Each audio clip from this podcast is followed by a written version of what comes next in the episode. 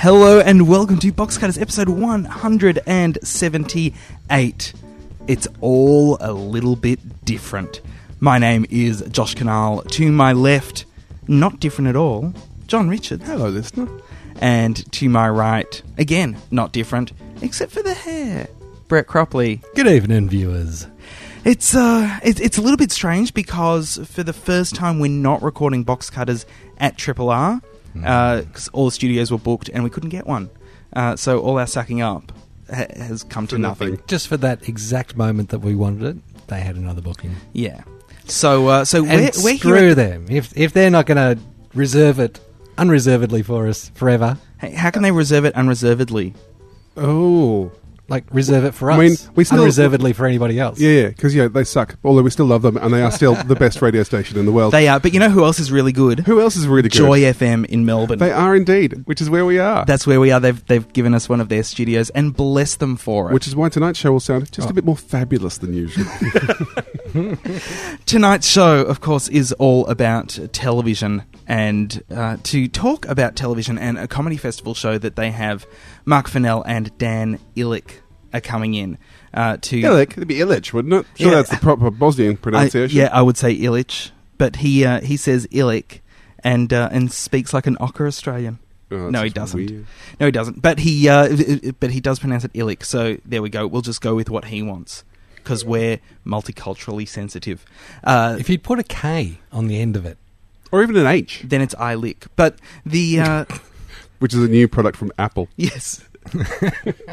uh, they, they're in to talk about their comedy festival show, which uh, is uh, all Funny. about the. Well, it is going to be funny, and uh, all about kind of the decline of television and uh, how we can save television. Or so is my understanding. I'm sure they'll explain a lot more. and and it was for that comedy show that uh, they've already been causing controversy on the interwebs. with the famous Freeview Freeviews, parody. parody ad, and and Freeview saying, Which "No, we- we, didn't get it taken down." Which we featured a few weeks back. So if somebody you want to hear it, go and rewind the shows yes. back to that one we But- mentioned it in. yeah, it- just just turn your tape over. Yeah, and it's on the, other side. Yeah, it's on the other side. Uh, we've also got a review of the uh, UK show Slings and Arrows. No. no, it's Canadian. It's Canadian. Sorry, it's Canadian. Yeah, it's so easy to get those mixed up, isn't it? It's been it has been a long time since I watched it. I, I watched this a, a while ago. It is it's a Canadian show. It's called Slings and Arrows. We've got a crap TV. We've got the box cutters quiz. We've got by request a new segment called "If You Watch One Thing." As long as it's not me talking about Lost. That, that, is that the whole name of the I segment? think, I think that's the name of the segment. okay. It's uh, if, if you watch one thing, as long as it's not Josh talking about Lost. Okay. Uh, Can we can we have an ID for that next week? I want to hear a little you know ident to I- introduce that. I will, but I'm With the gonna, whole title. I'm, yeah, yeah. I'm going to make it all out of words that are taken from Lost. Make it the whispers. and get the smoke monster to come out and do it. We've uh, we've got some pork. Uh, this is all. It's all very strange and weird. We we do have some pork, as always. Though we're going to kick things off with the box cutters news.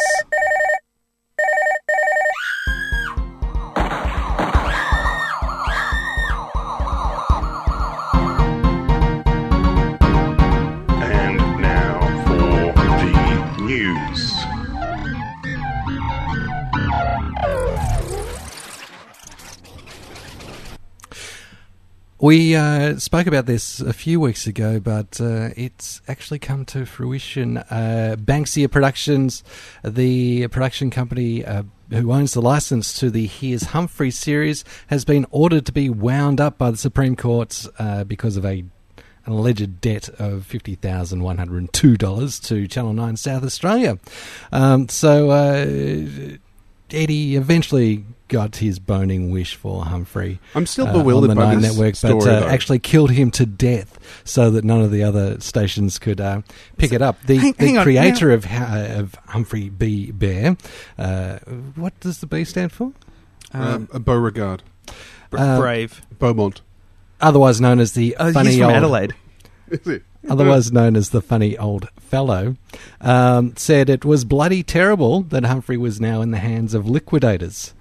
Uh, and uh, hoped that there would be another uh, company that would take over the. Uh, well, I don't the get it. If it's just a fifty thousand dollar debt, then surely the debt can just be paid. And if, if presumably not by Banksia, I mean, Like surely. selling the rights to. Yes. well, yeah. I mean, can't we just pass the hat round, raise the fifty grand, and go? We now own Humphrey. I mean, Hu- isn't Humphrey's that- hat is actually part of his costume. It doesn't actually come off.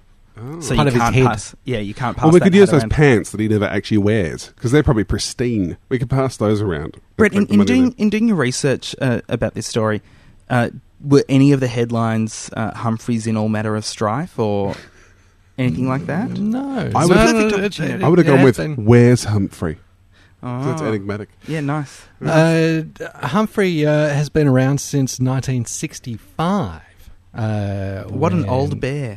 Channel 9 in Adelaide, uh, it, it happened there after uh, their children's program, The Channel Niners, lost its clown character to uh, Channel 10 due to ju- jumped over. It would have been Channel, It was- Channel It O. was, The idea of poaching clown. it was a very specific clown that uh, went over there, and, and the clown's replacement, a chimpanzee in a sailor's jacket, just wasn't cutting it. bit a host. oh, this story gets better and better. Now, th- Humphrey used to do magic. Does anybody remember when, when Humphrey No. did magic? Was it was it kind of piss poor magic? that Yeah, yeah, were yeah. just using the cameras for. Yeah, yeah. It was it was Oh, really split, switch split screen kind of magic. switch the camera off and uh, and oh it disappears and you switch it back on again. Yeah. Uh, that that kind of. But Humphrey used to do magic. He used to be a, a magical bear, and uh, as well as being fun loving. Uh, and then that kind of just tapered off one day because I think someone just came to to their senses and went. Hang on, isn't it enough that he's a biped bear wearing a waistcoat? Does he have to be magical as well? I don't know. I think maybe the kids expect bears- more after bears- Star Wars. Bears get around on two legs. No, only only when they're trying to scare people. They, they don't just walk around on two legs. like Maybe that. Humphrey's been trying to terrorize us for like you know forty odd years. We're going, oh how sweet and lovely. He's trying to go. I'm going to eat you. I'm on two legs. I'm wearing Ah. a hat. Because that's how, how bears, fish. yeah, traditionally try and scare people is by wearing hats. and and But they he- and they're also known for, for honey. They're also known for stealing picnic baskets. Picnic. Uh, picnic baskets. But the, uh, the the thing with, with Humphrey is is weird. Not only because uh, it doesn't seem like a very large debt, but also uh, because I wasn't in the country when you started talking about uh, Humphrey being killed. And now Humphrey's dead, so it can't just Didn't be we- me. didn't we talk about it before you went overseas? No, I believe No. Josh was away when we, we discussed this. I Really? think it may have been when um, when Wilbur was in. I could be wrong. I, I think it was. So, so Ah, yes, what I'm saying yeah. is, it's it can't be But me. it does seem very odd because no one seems to be able to, you know, alleged debt. It's like, well, surely there's a debt or there's not a debt. And surely one episode Well, of, yeah, of, maybe- of, of his Humphrey is going to sell for more than 50 grand anyway. You know, so. One episode of Yeah, I mean, I'd expect, well, the budget for one episode of. of Geelong of Footy his Club's getting out there doing a lot of damage. M- Perhaps they are. Perhaps they are. It's uh, it's sad. And uh, you know, Channel Nine haven't ordered a new uh, series for some time. And uh, well, uh, Not and since 2005, 2007. next we'll hear that Mr. Squiggle's not coming back. Anyway, Mr. moving on in a very been around for a long time. in a very clever segue. Oh, what? Don't don't start with the squiggle. Don't start. Uh, today tonight, and our old friends ACMA. I love the story. It's got today tonight. It's got ACMA, and it's got racism. All the things we could want. Now, Ooh. ACMA. Remind me again. Australian Communications and Media Authority. And why would I be going to ACMA, Josh? What do they do? Oh, if you have a complaint about something that you've seen on television, you can write a letter to ACMA, and And uh, what will ACMA do? ACMA will sit on that letter for quite a while and then find it under a couch somewhere and then say, "Oh, there was this uh, this this issue with uh, someone calling somebody else a, on uh, television," and that one's too effective. that that that cough button. Yes, yeah, yes. yeah, I know. Uh, and uh, and we should do something about it. Let's uh, give a stern warning. Well, let's hear what ACMA's been up to recently. Sure. Shall we? Um, a segment on Today Tonight um, has been found to have breached the ACMA Code of Practice. Uh, this comes from Today Tonight, uh, TV Tonight, I should say, this the website, this article. The segment was entitled Unfair Fares. See what they did there? And it was about how migrant taxi drivers from non English speaking backgrounds try and rip you off because they're oh, foreign. they so do. Well, they, they pretend like they can't speak English. And, Well, I and thought- I thought in it was- confusion. I thought it was about Turkish Happens all the hats that didn't fit properly. This was so Today Like Tonight. Fairs, not fairs. Oh, okay. So the promo for the story said Queensland's taxi drivers exposed. They can't speak English and don't know where you're going. Or so you think. How they're using the language barrier to rip you off. because they're foreign. It didn't say that bit. I added that bit at the end. Um, ACMA concluded that Seven breached the code in relation to the statements made about migrant taxi drivers using language as a barrier to cover instances of dishonesty. It also found a statement made by an interviewee passenger on the quality of a taxi service was not presented accurately in the program promotion. But ACMA did find that Seven didn't breach the code in relation to gratuitous emphasis on race, which is funny for a story that is patently racist. Um, apparently, uh, Seven. Oh, here we go. Following the investigation, Seven says the findings will form part of its code training sessions. Again, again with the code training sessions. Yeah, Well, and also, uh, in light of these discussions, ACMA says that it does not, at this stage, propose to take any further action in relation to this matter. although it is currently looking into ongoing issues with networks in general. It's I'm, I'm amazed. It's a fair cop, but society's to blame. Yeah, All right. Are you a member of society? All right, you come in with us. I, I, I'm amazed they, they didn't go as far as saying we would have come around to this decision sooner, but our taxi didn't know the way. Hey, It- you know, it's it, that's that's really the do you sort of reckon thing. there's that- actually anyone at ACMA? I think it's just an empty room somewhere with an answering machine. Well, they're actually advertising for stuff at the moment. So maybe it is an empty room. Um, enforcement officers, I believe. Oh, that'd be the easiest job in the world. I'll. I'll let you know how it goes. Hey, hey, you, you, Channel Nine, stand in a corner. Don't make me come over there. Don't make me come over there. You come back when you think about what you've done. That's that's the uh, that's the official ACMA response. I think. Brett Cropley, someone's done something at Channel Seven. What? Really Speaking of, see, we can't do segues this way. It's it, we, we are very structured here tonight, uh, I, I, given our, our new surroundings, listener, and uh, and things are very well planned. And so now it's time for me to say, Adam Boland has gone back to his first love, as it were, Sunrise as executive producer. Um, uh, this uh, it would seem that uh, Channel Seven are are doing a little bit of uh, screaming, running around, arms in the air, as though their hair, Hair were on on fire? fire. Um, after I didn't realise that was contagious. today outrated sunrise uh, on Good Friday morning. So, so people staying at home On Good Friday morning. on Good Friday morning Mm. prefer today to sunrise. Is that Australia wide? Uh, I believe so. Yes. Because Melbourne on Good Friday has the Good Friday appeal. Mm. Uh, I don't know how that translates to the rest of Australia. Uh, They don't have they- the Good Friday They don't have the Good Friday. They don't No. care about the the uh, Melbourne Children's Hospital. No bastards. Uh, the uh, but I'm guessing that because that goes for like 24 hours.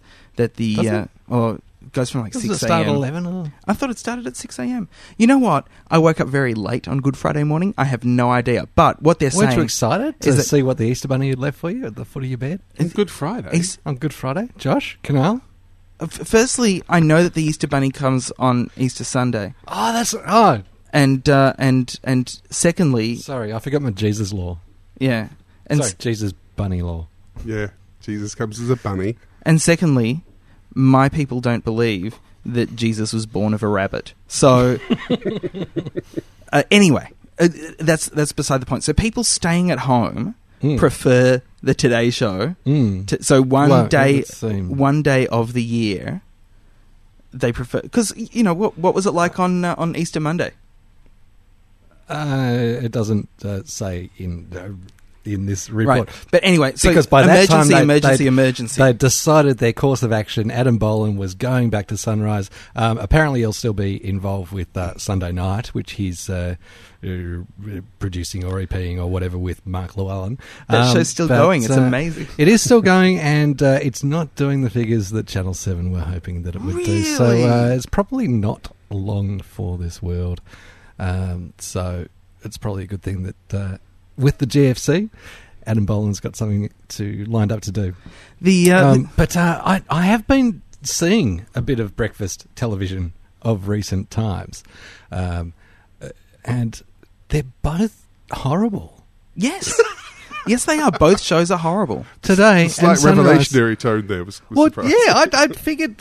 Well, kind of watching Good Morning Australia with with Gordon.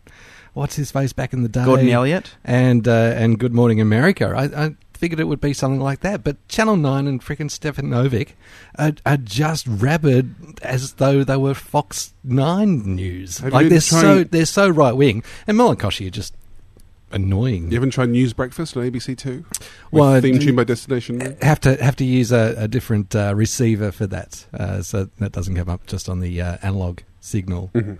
Um, but I, I have, and uh, it is very interesting to see that they are properly using the all of the, the screen real estate of the widescreen because they know that everybody's going to be able to watch it in widescreen, um, as opposed to having things down the sides or, or just nothing important in that in that uh, those Yeah, side bits. I still I still fail to understand how shows that rate so poorly generally. I mean, they, they really just have low ratings compared to primetime. Mm, Get mm. so And, you know, much attention. We're talking we're talking low three hundreds on Yeah. a good day. Yeah, uh, they get so much attention from the networks. It it makes no sense. And it's not like breakfast radio where people just stay tuned to the same radio station all day. You know what uh, networks ha- have apparently been uh, been not paying attention to? What, Josh? Violence on television. I pay attention. I think it's great. I know, me too. There should be more of it. I love it. Stabby stab.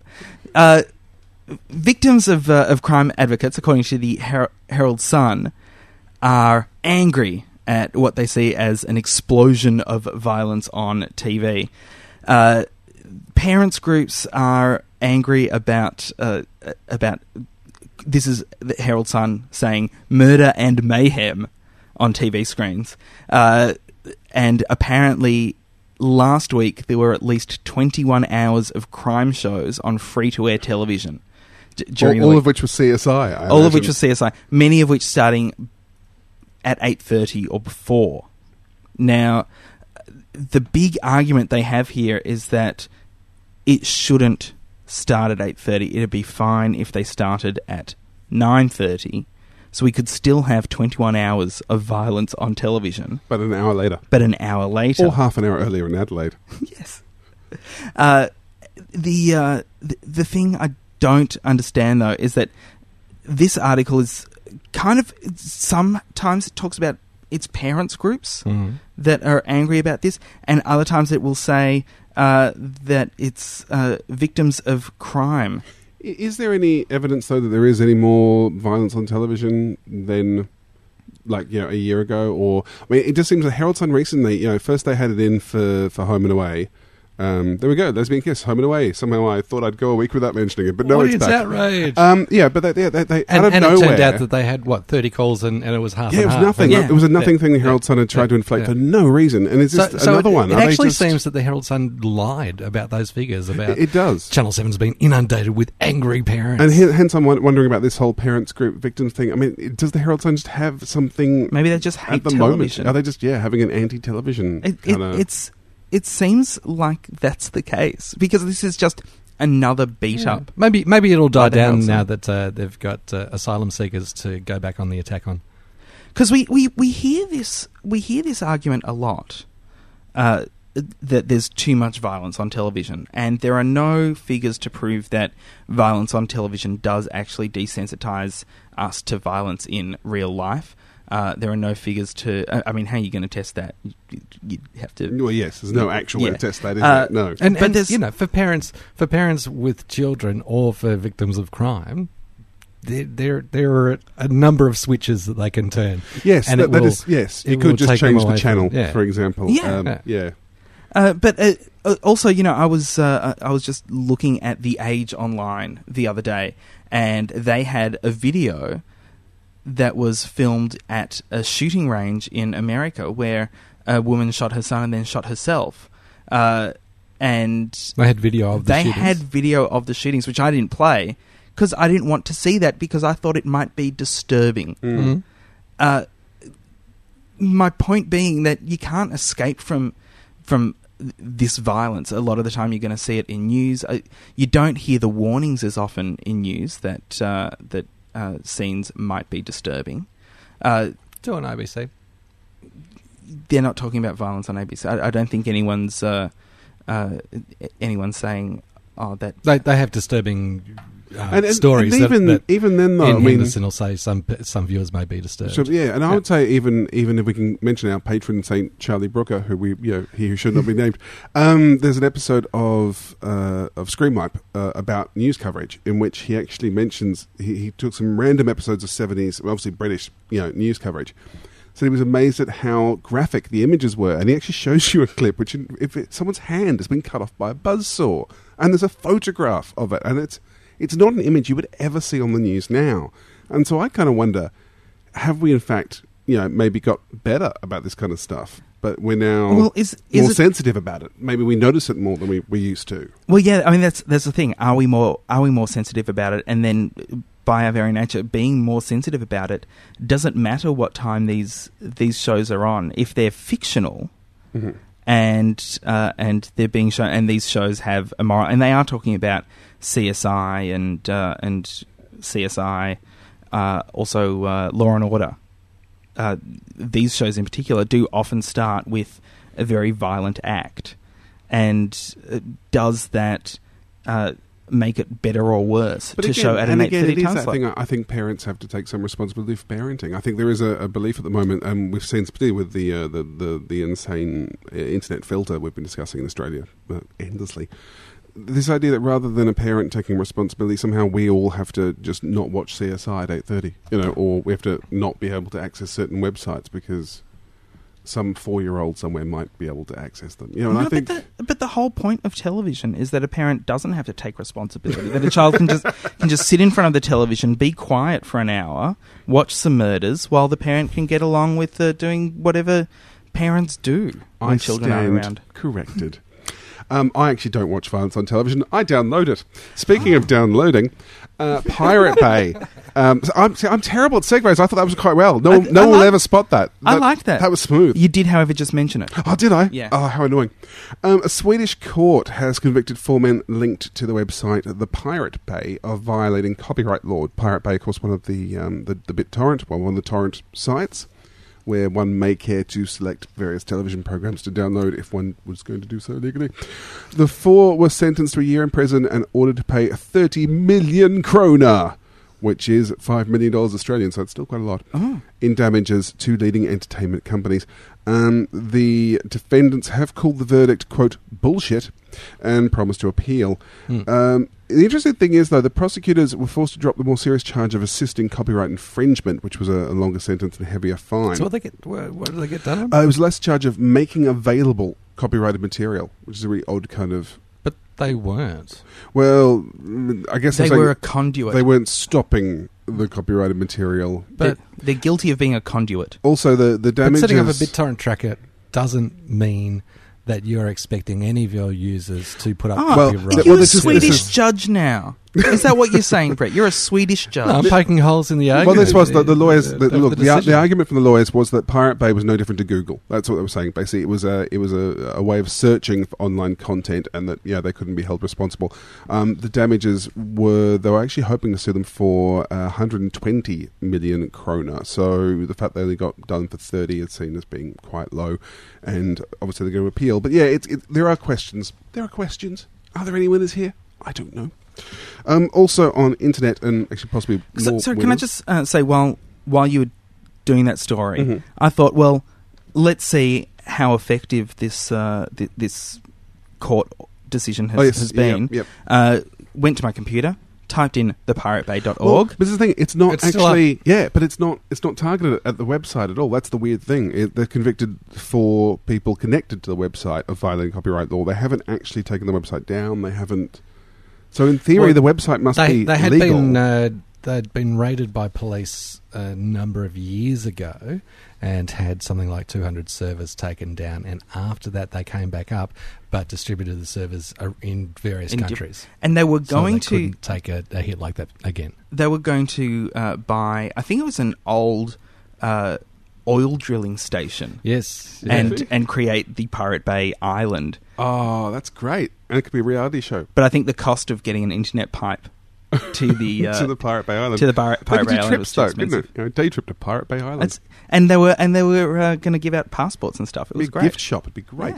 Um, also, just on the internet thing, uh, YouTube has, uh, well, according to various sort of tech sites, including CNET and Silicon Valley Blog. and and also the uh, Wall Street Journal. Oh, has it now been confirmed? Yeah, a I uh, I read that in the Wall Street Journal. Cool.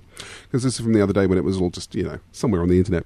YouTube has reached agreement with Sony Pictures and other Hollywood studios to show full length movies and television shows on their site. The idea is that they'll be separating off to a kind of a, a professional area, one might call, from the other area full of kittens playing the theremin.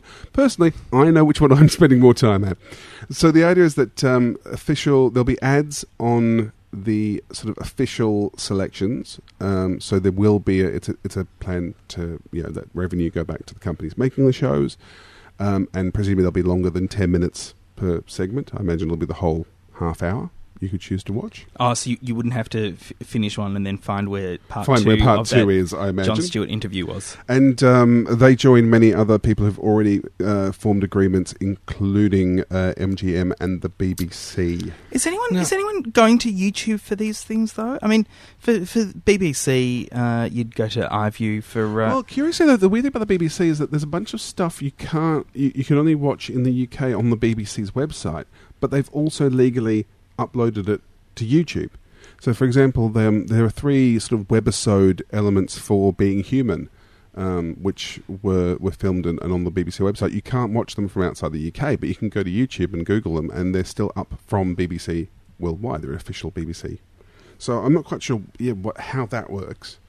It's, uh, it's it's very strange. I don't think it does. And there's all, there's already a bit of uh, discontent around YouTube about changes that have been made, seemingly in preparation for this. But uh, they're also talking about Disney and um, Hulu that uh, the user-generated content is being pushed to the side, and and uh, the main featured content on the homepage of YouTube is go- is all the the corporate Which is fine. There, big there media are company. there are other places now Clips. though for, for user generated content. People will just go there. But, but it is curious though to, to see things like YouTube and eBay has been under the same criticism. This idea that that um, they start off being kind of yeah for the people on the internet and free, and then they end up being actually we're just another adjunct to serious companies that want to sell stuff. And you know, it's kind of odd to see the internet sort of drifting back to the old school kind of ideas that it was supposedly freeing us all from.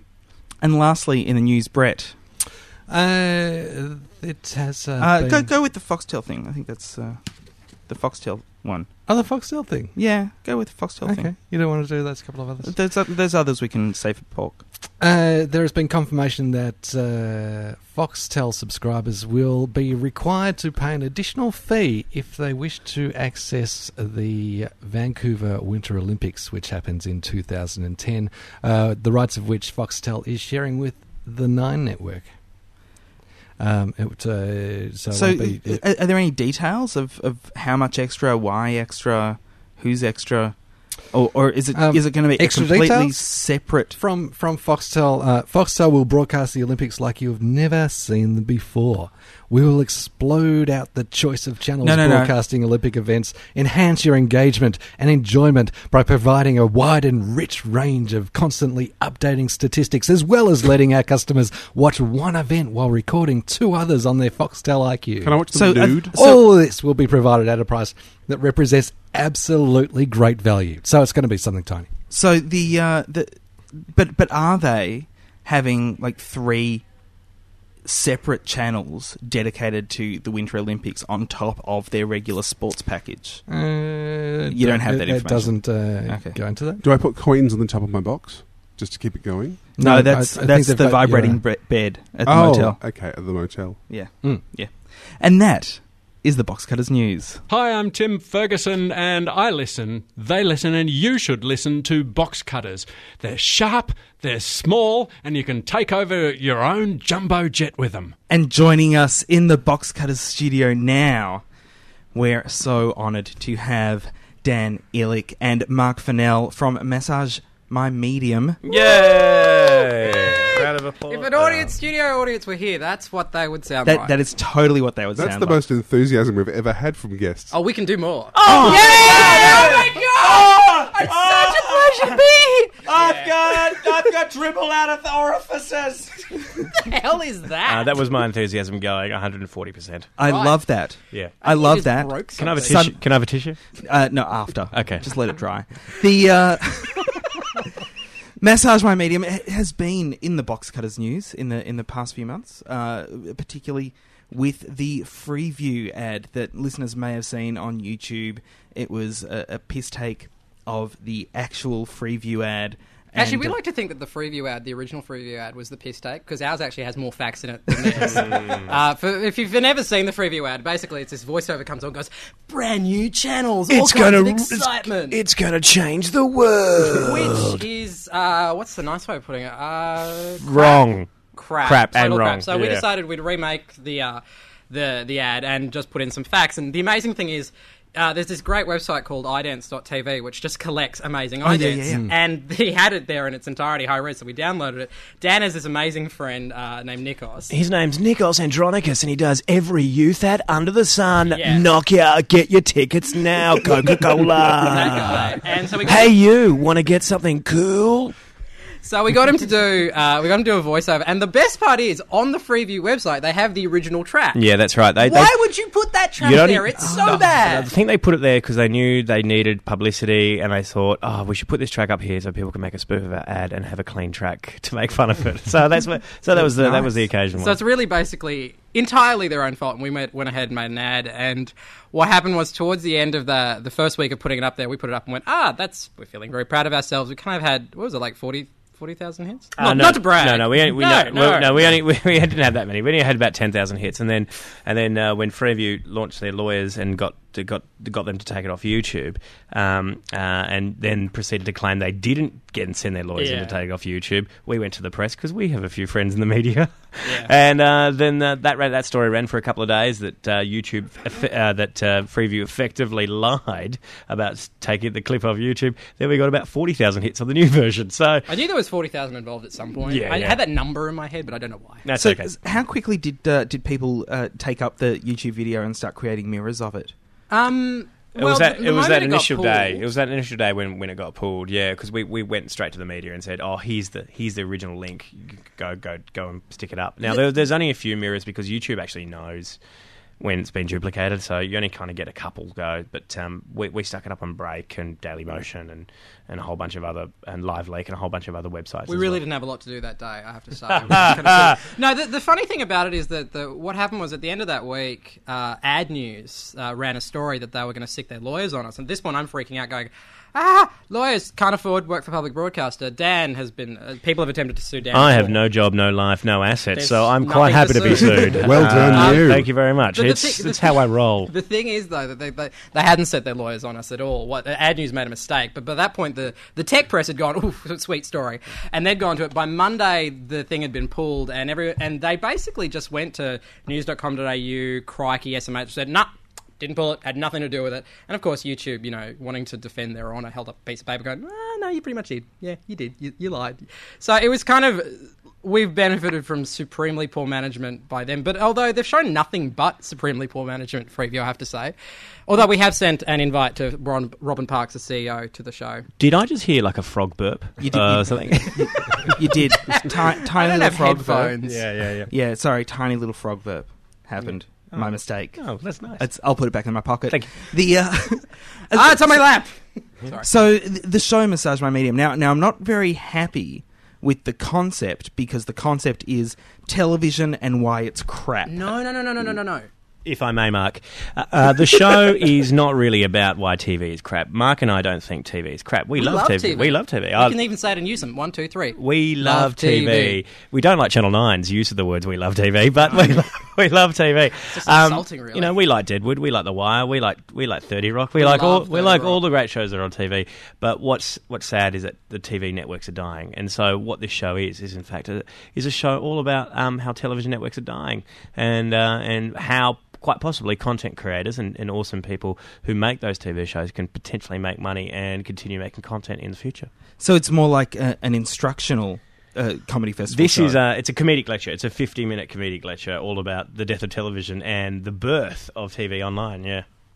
It's a it, it, it's a fascinating topic, and it's, it's one that uh, we talk about a lot because obviously we, we do a, a podcast about television, but then at what point does television stop being television? If we're watching it on YouTube, is it still television? Charlie Well- Brooker has talked about the, the fact that we need a, a word soon to, to designate television the thing we talk about as opposed to television the box we watch it on because he hates the word content. He feels that's a that's, It's a bit. It's a bit vague. it's a isn't bit It? it's a bit clinical. It doesn't really kind of give you.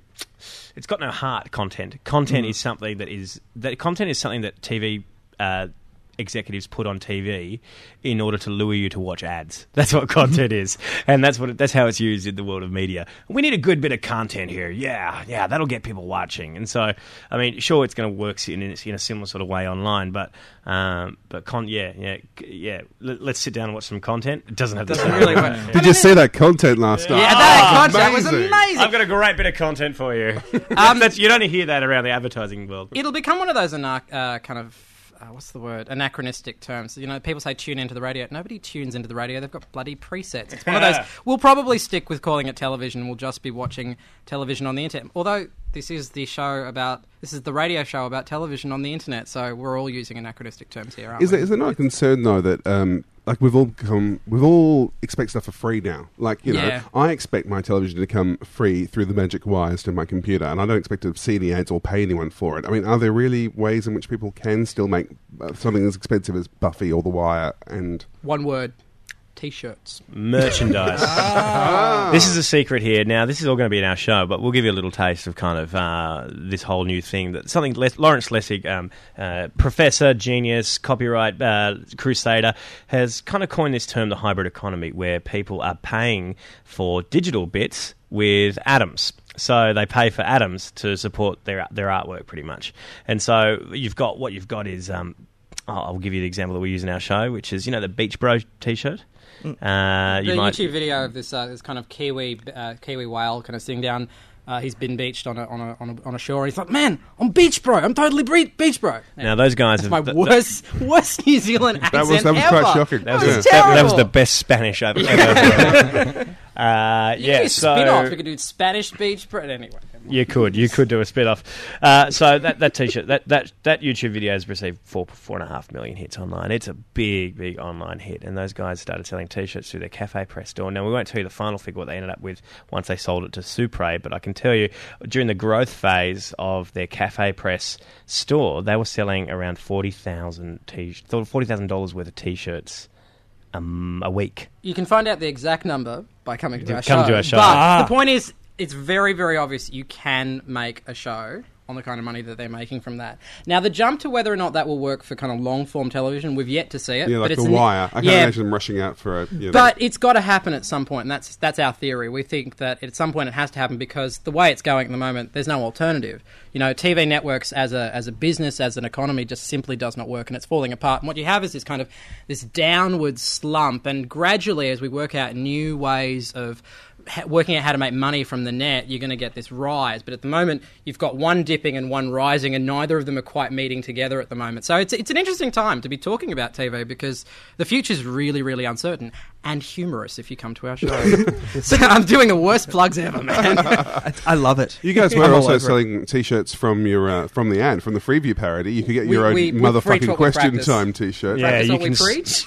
you can certainly do that, and you can get them from cafepress.com Well, forward were they- slash and- massage and- my and media. Were they were they flown off the shelves? Have you? Uh, They have literally flown off the shelves. There, there has been literally eleven sales. no, no, no. The head of uh, the head of uh, arts and entertainment at the ABC has one. Actually, contacted me on Twitter. Went, it arrived really promptly. It's a good fit. It's good quality. I'm really impressed. So there you go.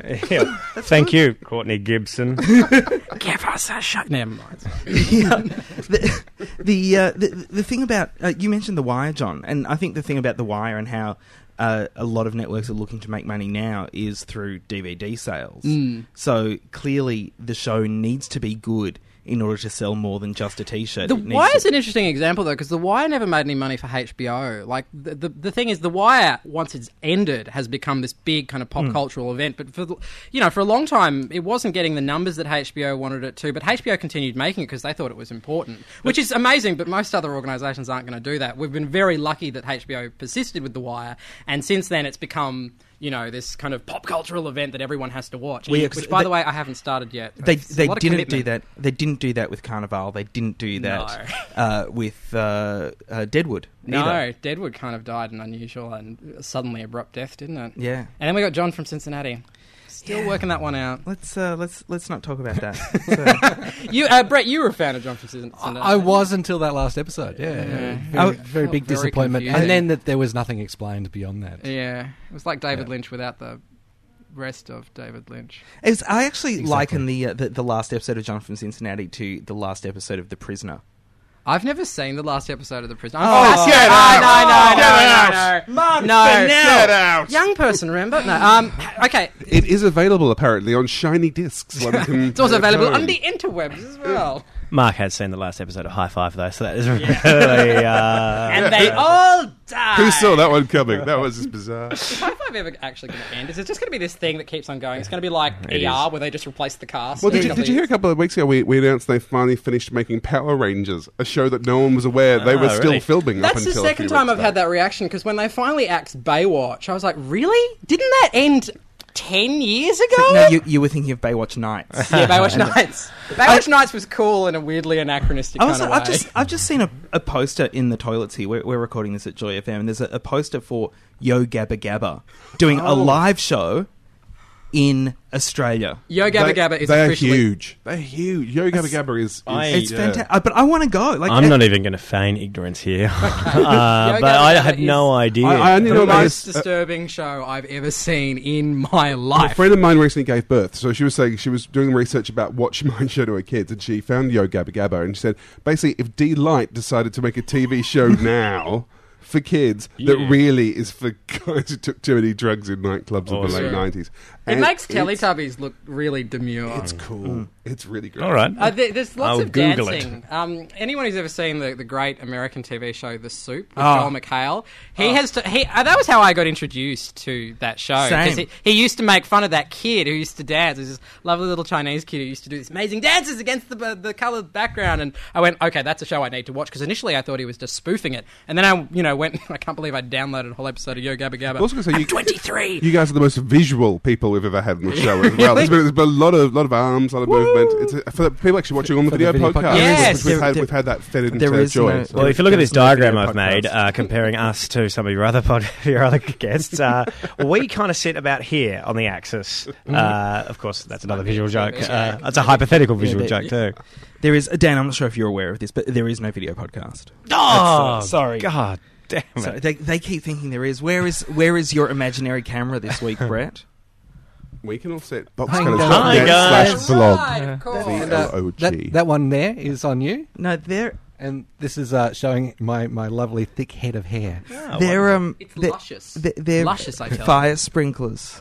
No, Yeah, yeah, yeah. no, Josh. Yeah, they are. No, They're- no, no. They're fire. If there's a fire, those things will spurt water. interview. There Ac- an ac- interview. Actually, actually, actually, during uh, during Mardi Gras season, they rain men. Uh, 'cause Hey! we're, we're recording this at the Joy FM studios, so that's There uh, we go. The Our- obligatory Joy FM gay joke. We knew it'd happen eventually. Our guests are uh, Mark Fennell and uh, Dan Ilic. See, I, almost went Illich then. It's all. It's confusing. What happened was during the high school days, people didn't know how to spell my name or, or say my name correctly, which is the, the traditional way, Illich. Uh, so I went along the lines of anglicising my name for everyone at home. So I, I, I went Illich, and everyone has been successful at it since. Now, it's only since moving to Melbourne has this become the biggest deal ever. Uh, everyone's like, "Oh my god, what if you you've butchered your surname, Illich, Illich?" You're on Ah, Ellis ah." Island. You're a traitor to your I- family. I know it's not you, Killing but your you, culture. But you could really, f- you could, you could forgive me for doing that uh, during the mid '90s when there was a civil war and the Serbs were killing everybody in sight. Uh, I just didn't want to get bashed for a long time. I just said I was Portuguese to get away with it You do actually because everyone likes chili burgers. Now, uh, you both uh, you, you both are involved in television as well. Mark, you're with uh, Triple J TV. exciting television that it is. Exciting television that it is. And Dan, you've done work on Rove. Is that right? Uh, no, I've done No. work on um, The Mansion. I directed the, that's the right, last man. series of The Mansion. Um, I've just did a pilot for Channel 10 called This Week in Shorts that we uh, we, we sneaked online. Uh, did uh, Ronnie John's Half Hour. I've even produced one episode of G- Guerrilla Gardeners. Uh, I've done producing on Bondi Rescue. I've done I've done I've I've done a lot. I've done a lot. A lot of TV. Employ him seriously. Just employ him. I'll, now. yeah, I will need a job next week Yeah. when festival's over. Should we also mention that Mark killed the movie show? Oh, Yay! yeah. Okay.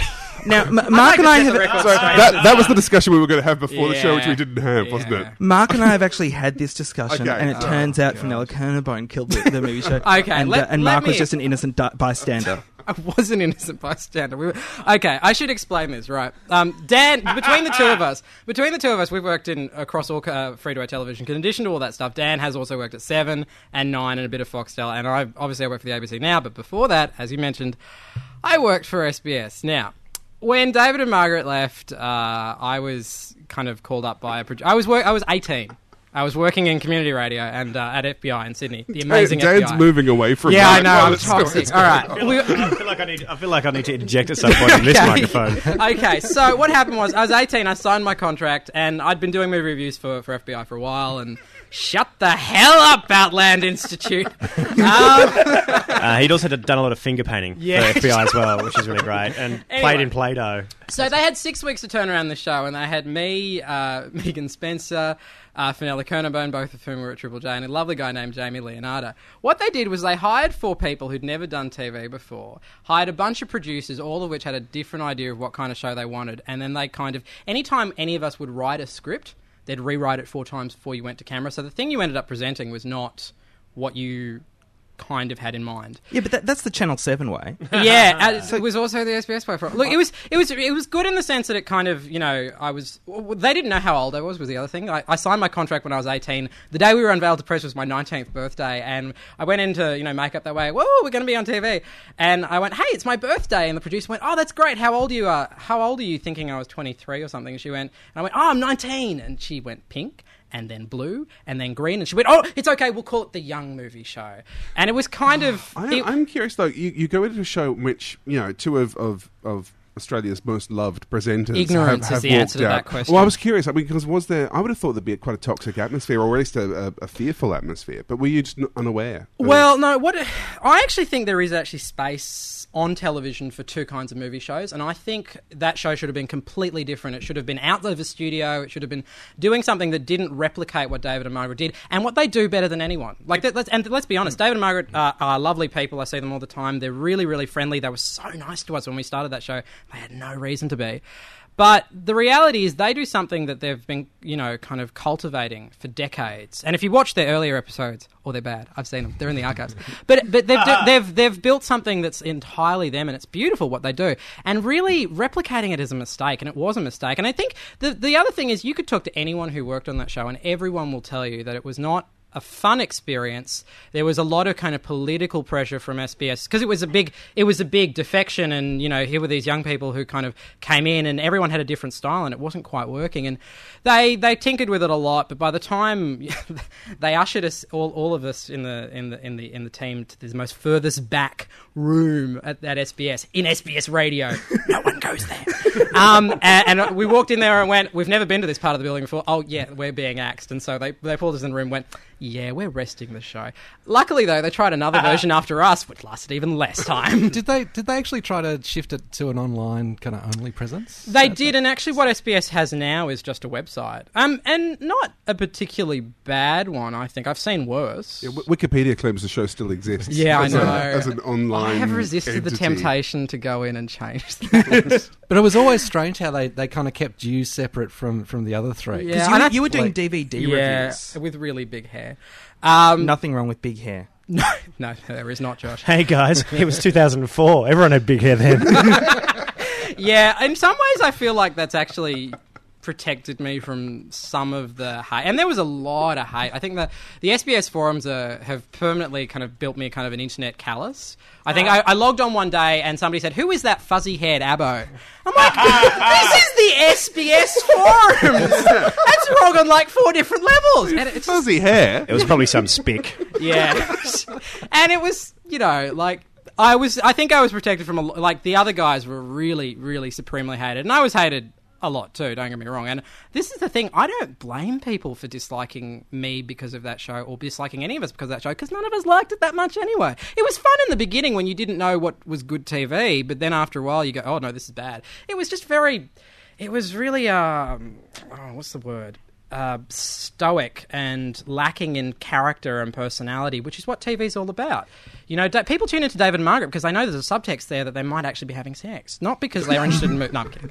Oh god, that, this is going to get back to But them. the, uh, Um, no, they're lovely people and they're awesome. And but but what the, what they did with that movie show, and Dan, we will get back to your career shortly. Yeah, I'm sorry, Sorry. Dan. I, I don't have We a career. knew That's, this was I don't have a career to So- ruin right now. The only person who's got a career in this room is is, is trying his best just to not have one by the end of this podcast. God, this has gone But it was it was so similar to what they did. At, the reason I say it's the Channel Seven way, it's so similar to what they did at Let Loose Live, mm. which was get talking a- about comedy now. Dan, come to the mic. yeah a, a, a bunch a bunch of talented people uh, who were thrown into a room together who had never worked together before uh, with uh, producers who had never worked together before nobody had any single idea on what the show was supposed to Yeah. be and then suddenly they had to go to air Yeah, it, it was actually that's not a bad analogy. I don't think the difference is that uh, Let Loose Live was kind of mercifully yanked after an episode, where in actual fact it probably should have been left on air a couple of weeks to see if they could work it out. Because as you say, they were talented people.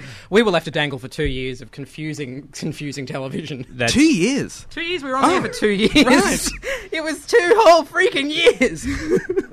Paid rent for a while. It was good. Now, Dan, you, you mentioned the, the Mansion, which was a, a great show on Comedy Channel last year. Yeah, we Uh, got we got rested as well. We're still resting, actually. Yeah, because it was it was hard work, so you need a long Re- rest. Oh yeah, satirical news, fast turnaround, doesn't get repeated. So you know we're just still we're still resting. Uh, that's it's really strange because with uh, with the Comedy Channel, how does that what how do they gauge number of, uh, of viewers? How do they work out how uh, you know how, how does something like The Mansion get arrested, yet they continued to uh, to hire Cameron Knight for three years? The- Oh, he looks handsome. He's he's he's a cheap rove.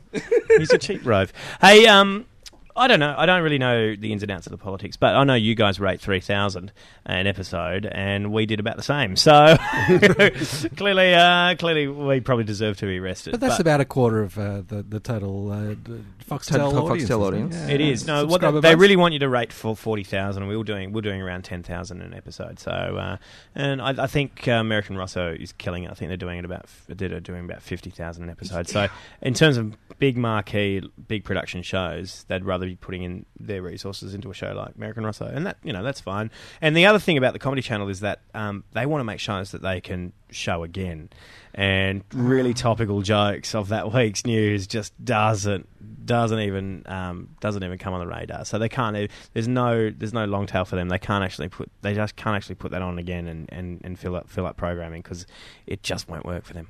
It's such a shame because it was it was that kind of uh, brave comedy that Yeah. could only really happen on cable. Yeah, Michael uh, and or- Charlie- or, McAuliffe. Like that's Yeah, that's pretty much it. Michael and Charlie are great, and with the direction of the showrunner Paul Horan, who is at Roving and now um, was was great. It was an amazing experience, and it was a really close team, and we really had a great time putting it together. So like, it wasn't, it was probably totally the opposite experience of Let Loose Live, where it was a whole bunch of people who had who kind of know have known each other for a little bit, um, coming together to produce something that, that they really enjoyed doing. So, um, but you know, it's you know. It's just one of those things. It's TV, TV, baby, TV. Yeah, and and Paul Horan is is great on uh, on bringing a concept together as well. He uh, worked at, at uh, Roving when they did. Uh, when Hamish and Andy did uh, Real Stories, Yeah, yeah. Uh, he was. Um, he yeah. he directed Real Stories I for think, them. I think he. I think the technical technical term was he came in to save real stories uh, for Roving, and I think he did a really good he, job. he of did it. it. He did a fantastic job. So Yeah. you know, Yeah, and he's. pro- uh, props to Paul Horan. I think that's what that's what the take home. message yeah, is the take home message is props to Paul. Horan.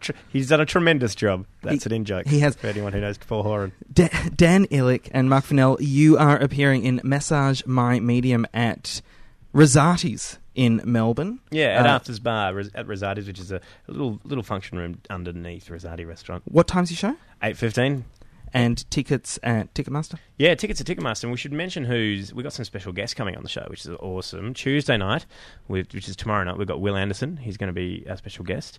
Uh, Wednesday night, we've got Glenn Robbins, Uncle Arthur. He's coming on. That'll be awesome. As Uncle Arthur. Uh, not as Uncle Arthur, as, as Glenn. Robbins, Because he broke his ankle recently. Yeah, he broke his ankle about ten weeks ago in the pool. Uh, I think I think he's okay now. He's, he's back on his feet. He's he's back directing. Um, Thank God you're here.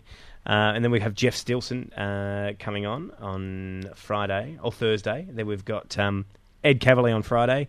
Saturday, I don't think we've got anyone yet. Uh, and, and, and Subtle, And- Josh. uh, subtle, Josh, very subtle. And then Sunday we've got Dicko, which will be great. So we've got all we've got these all all these inverted commas celebrities. on our show. It's it's a very like there's lots of uh, video mashups and we recreate scenes from TV shows. It's very very involved. There's lots of video elements. It's a it's a strangely unusual show. Put it that way. Well, uh, we, we look forward to it, and uh, we'll uh, rip the crap through it next week. on Box Cutters. Thanks so much for joining us. Really appreciate it. Oh, was a pleasure. Thanks, guys. This is Marieke Hardy, and you are listening to that fluffy white cloud of goodness, box cutters. Stick it in the fire and eat it.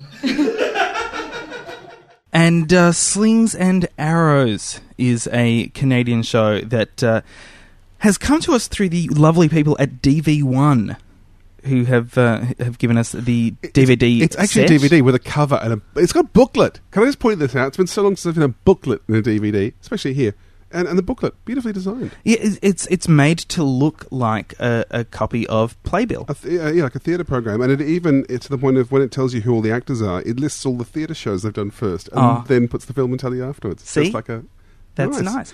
nice. Tell us tell us what Slings and Arrows is about, John. Slings and Arrows is it's a six part, I believe. Um, I'm going to say dramedy or comma, a um, a comedy drama. It's it's, I think Brett, didn't you like Coma, or was that Ross? It's a coma. Kamoma, It's a six part Kamoma set in a New Burbage. It's it's kind of interesting because it's based on a, which is a fictional town. a fictional town, but it's based on a real thing in, in Canada, which is uh, I believe Stratford, Ontario, has a, has a six theatre- month theatre kind festival. of theatre festival. So um, it's like having a repertory theatre company who do classic works, and um, and basically it starts off with uh, the latest show, which is uh, Midsummer Night's Dream, and the director, the the head of the the company who's directed it. Um, dies, and it's kind of about the. There was a triangle between him, um, another actor who went mad while playing Hamlet, and the the leading lady that um, that that sort of the three of them were, were linked together. Uh, it's a bit vague to try and describe this, but uh, it's kind of yeah. Um, and once the once the director dies, he sort of hangs around as a kind of spirit figure in a slightly Randall and Hopkirk deceased esque way. Uh, and and Paul Gross plays the actor who comes in to then take over as the as the director in charge Geoffrey of Tennant, the who, company. who we're also seeing uh, trying to defend uh, a uh, another theatre company that has premises that they can't pay the rent on because they don't. Uh, they don't uh, do the same kind of mainstream type uh, productions as uh, the the central theatre company Yes. does, and so it's it's pushing it, and so they don't get the audiences and they don't make the money. Now, I've got to say, uh, as a Canadian production, this is this is a pretty all star cast um, of, of Canadians. If you're into the Canadia, um, there's definitely Paul Gross from most famously from Due South. Yes, Which interesting conversation in our house where Chris kept going, "Oh, that's that guy from Due South." I go, "Paul Gross? That's not Paul Gross. Oh, it's Paul Gross. That's not Paul Gross. Oh, it's Paul Gross." So definitely Paul Gross. It definitely, definitely is because we checked the box. Uh, Paul The, Gross. the box that the show came in. The, the show came in Thank- course, thanks to the people at DV1. at TV1. luckily you had the box because you don't have the internet. I know. so I don't have the internet, you're so I had to watch on. in the physical copy. Yes. Don McKellar, who um, who uh, a fantastic actor um, and writer and director. Uh, he directed Last Night, fabulous film. He, he co-wrote uh, thirty-two films, like uh, thirty-two short films by Glenn Gould.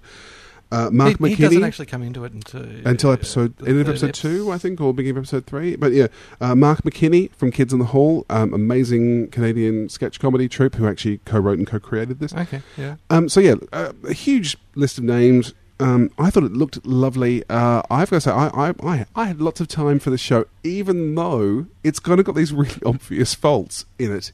Partly that it seemed to have almost too much in it. I felt like the first episode sets up, you know, here's the town, here's the theatre festival, here's these great characters, and, and you know, I do apologise, I'm going very blank on everyone's names tonight. Um, but but, but but it is very big. It's very broad. well, this is this is this is my problem actually with it because I thought it. I thought Paul Gross as, as Jeff Tennant and um, Stephen uh, Ouimette, who plays Oliver Welles, who's the, the, the, the man who dies. I thought they were lovely and quite believable. And I certainly believe them. And it was actually more just there are some minor characters who are playing it in a much broader comedic style, including oddly enough uh, Mark McKinley, who um, yeah, being the co-creator, co-writer, it's kind of odd to go. I don't think you're quite right in this, but. Um, Uh, Mark McKinney and also Sean, is it Cullen? I Sean. Sean, Sean yeah. Cullen, who was uh, Who I Dame, Dame Sybil Thorndike. and, and Corky And- and the Bis- Juice Pigs. So yeah, you know, a, a common um, visitor to our shores. He hasn't come in a long time, and But he uh, used to come a lot Yes. to Comedy Festival. Um, look, yeah, I, I've got to say, I really enjoyed this program. And even though I kept going, you've got too much going on, there's too much in the plot, there's, it seemed to keep throwing more things in, going, oh, here's this Hollywood actor who they've got to play Hamlet simply because he's famous. But he's, he's talked about from the outset. He is, but it was more. It was just like they kept throwing more and more stuff in. Mark McKinney's character, who's actually a um, uh, uh, financial sort of whiz kid, he's, he's the one who looks after the finances and is a bit annoyed about about the arty He's kind of, he's kind of the. CEO, whereas whereas we're, we're looking at the main characters as uh, the artistic The directors. directors. He kind of has a whole storyline. At one point, goes off to Toronto. Although I, I must, I did find that hilarious that um, the woman who, who's part of a company who provide the money to keep them going One of the sponsors. Well, Well, the main she, sponsor. She Yeah. takes him away to see Mamma Mia, and he comes out going, "Oh, I didn't know theatre could just be enjoyable. You can just actually enjoy. Oh, it's fun. Who would have thought?" I, I actually thought that was hilarious.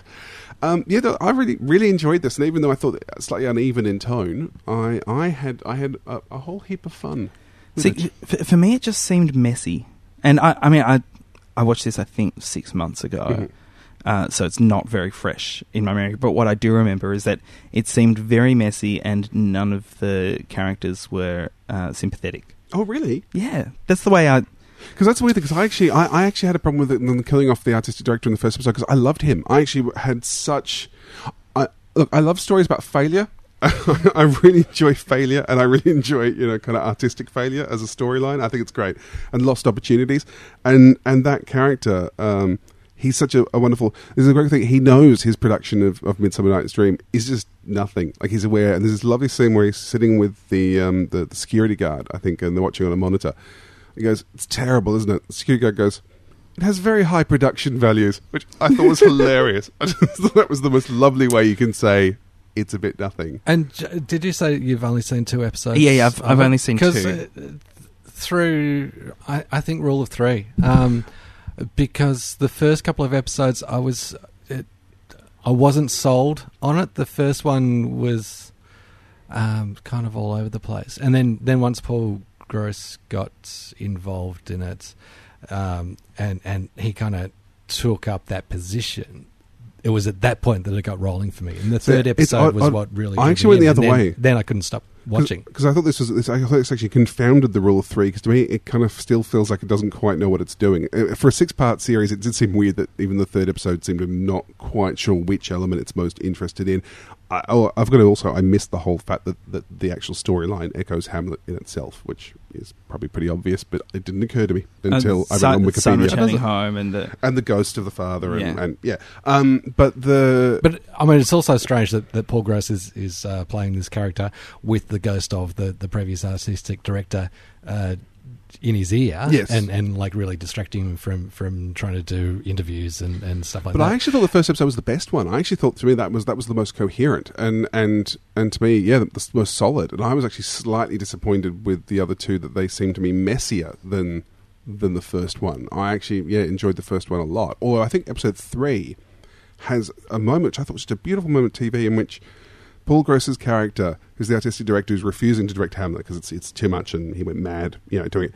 Um, he's going, "What else have you Acting got?" Uh, acting it, Previously. and they're, and they're going, "Oh, we've got this terrible thing where you, you take corporate types and you teach them management skills based on the characters from Shakespeare." He goes, "That's dreadful. I'll do that."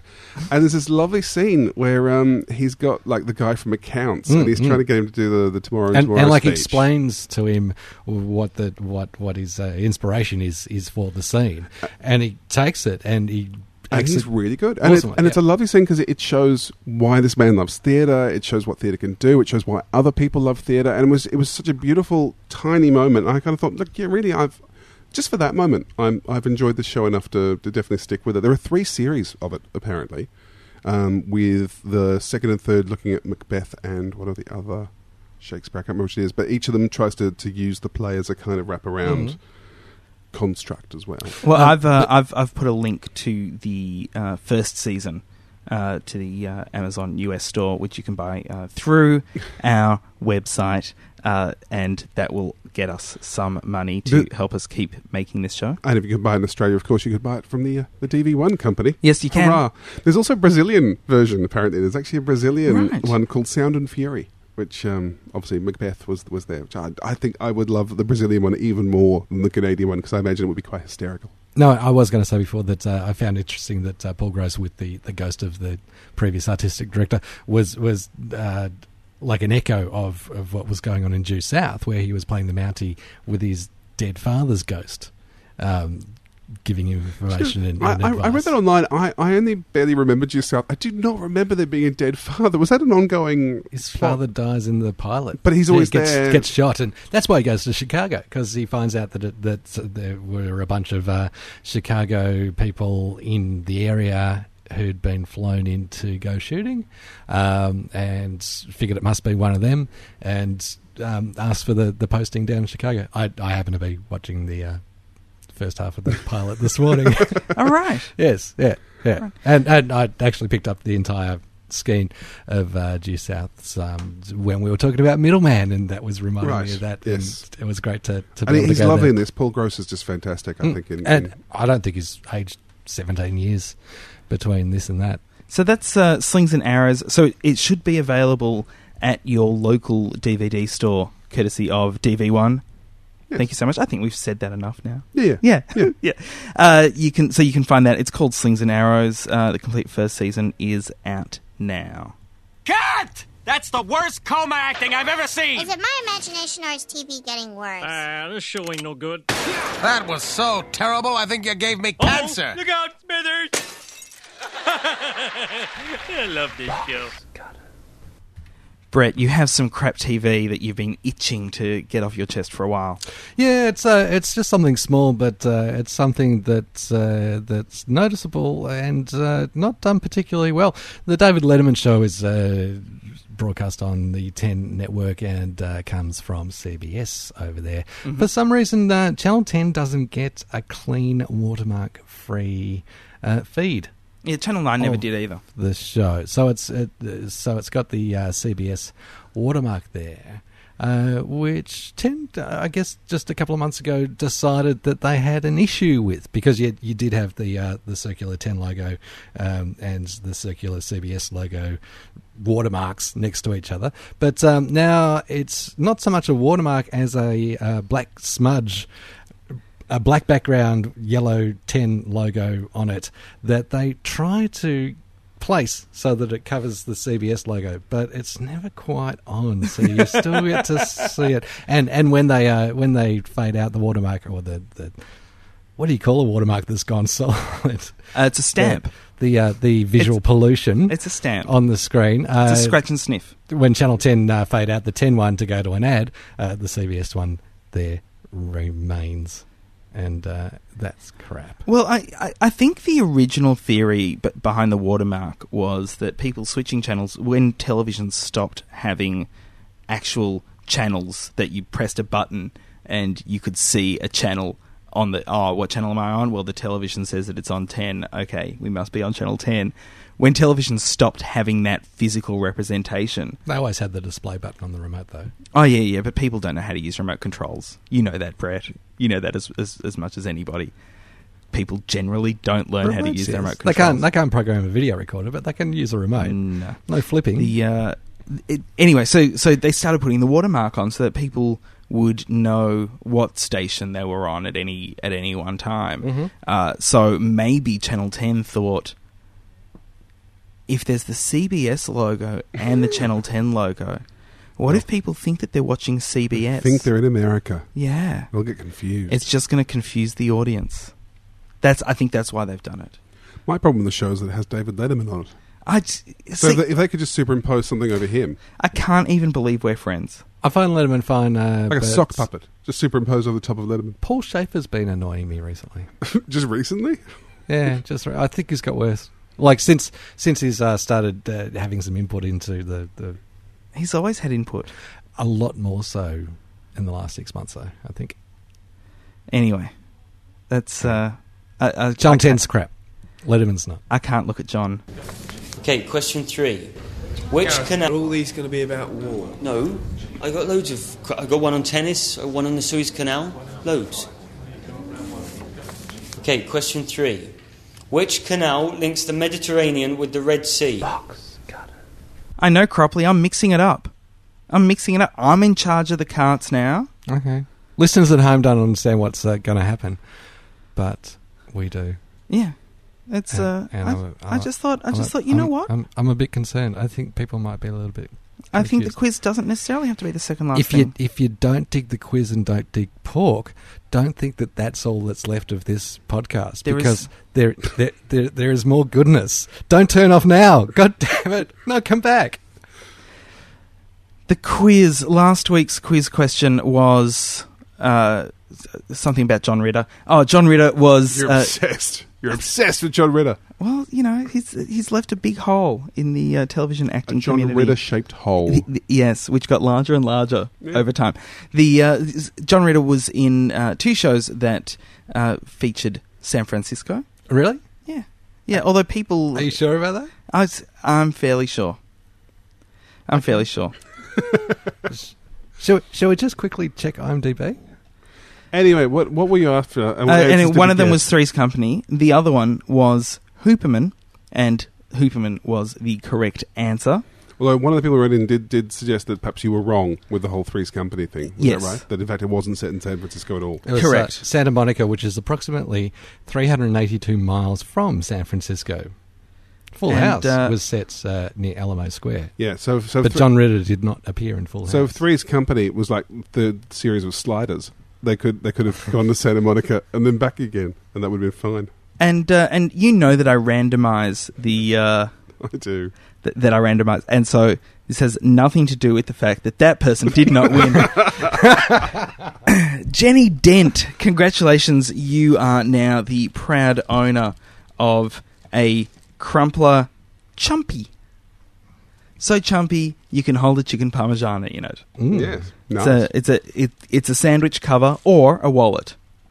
and it's red. and it's red. Uh, so uh, I'll be in touch with you, Jenny, to uh, talk about how we can get you that Crumpler prize. And Riley, I know I still have it, and you will be getting it. That's all I'm saying about that one. Rylster, it's coming your way. But Jenny, I will be in touch during the week to uh, talk about how you can get your Crumpler prize. Now, have we got a question for this week's quiz? I- I'm not coming up with one because people just hate my questions. You hadn't thought that far ahead, had you? I just Because as as you'll see on the uh, the video podcast, there we, we have many many logo t-shirts. selection There of no- logo for- for this, uh, There's no no show. no video podcast. So we've Holding got three. to the camera. So what? very Are we, are we giving away three things? No, no, just one. just one, Just one. one. Um, One but, uh, logo T-shirt. They They're- are, they they're are a girly varied in, tee. in colour and sizes. Yes, they are a girly tee. We think they're girly tees, unless you're a gent who likes a very snug fit. yes, All right, well, I'll, I'll go with the questions spontaneously, shall I? please do. Okay, we were talking about Slings and Arrows. It has Mark McKinney in it, who is from Kids in the Hall, a truly fabulous Canadian sketch comedy troupe. I squish your Uh, squishing your head. I would like you to send in the names of three shows which feature or are somehow linked to other members of Kids in the Hall who are not Mark McKinney. So, three TV shows that are somehow connected to non Mark McKinney members of Kids in the Hall. On-screen members of Uh, Kids no, in the no, Hall? I'm, I'm willing because I'm thinking one off my head which has a non on screen member. So, yeah, just have to send in what they are and why you've chosen them. That's what I want to know. Okay. Uh, Neatness will count. so three. Three. Entries Three. to hooray at boxcutters.net or uh, 0418 Dr. Bud. Is that what it is? I've got no internet here. Come on. Zero Lee. four zero four five eight. Cutter. And also perhaps suggest what size you would like your shirt in. Yes. If you win. Z- Zero four five eight two double eight eight three seven. Did I say that right? Did that go on forever? Zero four five eight cutter. You can send your answers to that, or hooray at boxcutters.net, or click on the talk to us link on the website. Or on the back of a postcard to the uh, Triple R address. Box cutters. That was terrifying. if you watch one That's thing, weird. That was really weird. if you watch one thing this week, I'm with those angry parents in the Herald Sun. I want to, I want to ban to scary idents on box cutters. It was after nine thirty. if you watch one thing this week that isn't Josh talking about Lost. I recommend Chuck, which is now on Fox Eight. If you have the uh, if you have the Foxtel, I recommend Chuck. It's Mm. early days uh, on on Foxtel. It's on Has it Fox. just started? Uh, yeah, it's it's been on for a few weeks. I think it started in Like uh, playing once a week or yeah, eight times a day? It's playing once. Simpsons. It's playing once a week at the moment. Uh, but also, if you're in the US or say you have access to the internet and can A bay of download pirates. Yes. Arr. Oh, to the Hulu or Yeah, you can uh, go go and watch Chuck any way you can. I think it's a fantastic show. Uh, we reviewed it in last year's. Uh, no, sorry, not last year. Last year's Friend 2007's full season uh, re- review malarkey that went on for way too long. Uh, and Ross didn't think very much of it. I really loved it. I continued with it, and it just goes from strength to strength. I've always enjoyed it.